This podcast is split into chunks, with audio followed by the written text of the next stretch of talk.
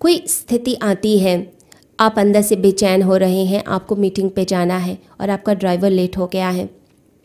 अब आपको अंदर से बेचैनी हुई। तो जब बेचैनी होती है तो क्या होता है? आपका आत्मबल गिरने लग गया।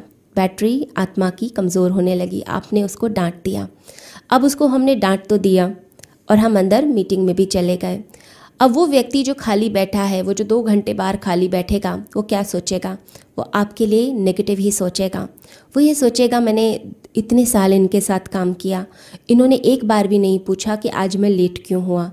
मेरे घर की कोई प्रॉब्लम थी, लेकिन इन्होंने पूछा ही नहीं मेरे बारे में। तो वो नेगेटिव सोचने लग जाता है। वो आपके बारे में गलत बोलेगा भी चार पाँच आसपास के लोगों से गलत बात करेगा।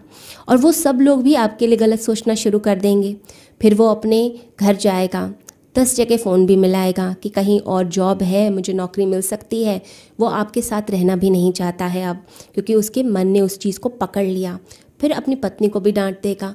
तो जितने भी लोग हुए छः सात लोग, आठ लोग, वो सब आपके लिए नेगेटिव सोच रहे हैं। तो आपको जो वाइब्रेशन मिल रही है, आपको जो एनर्जी मिल रही है, वो भी आपको नेगेटिव मिलने लग गई है।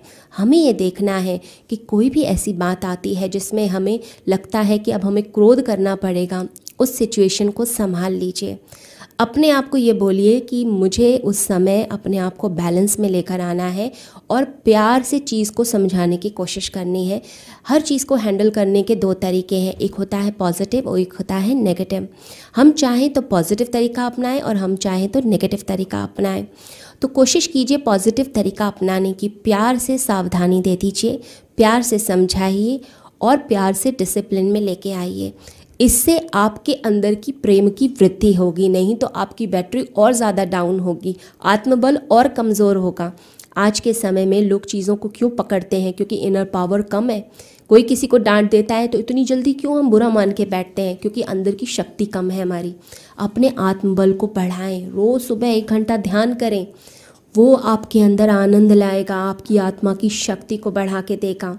और साथ ही साथ समता की प्रैक्टिस लोग आपके बैलेंस को हिलाते हैं, आपके आत्मबल को हिलाते हैं। कैसे? जब आप निंदा में और स्तुति में डोल जाते हैं।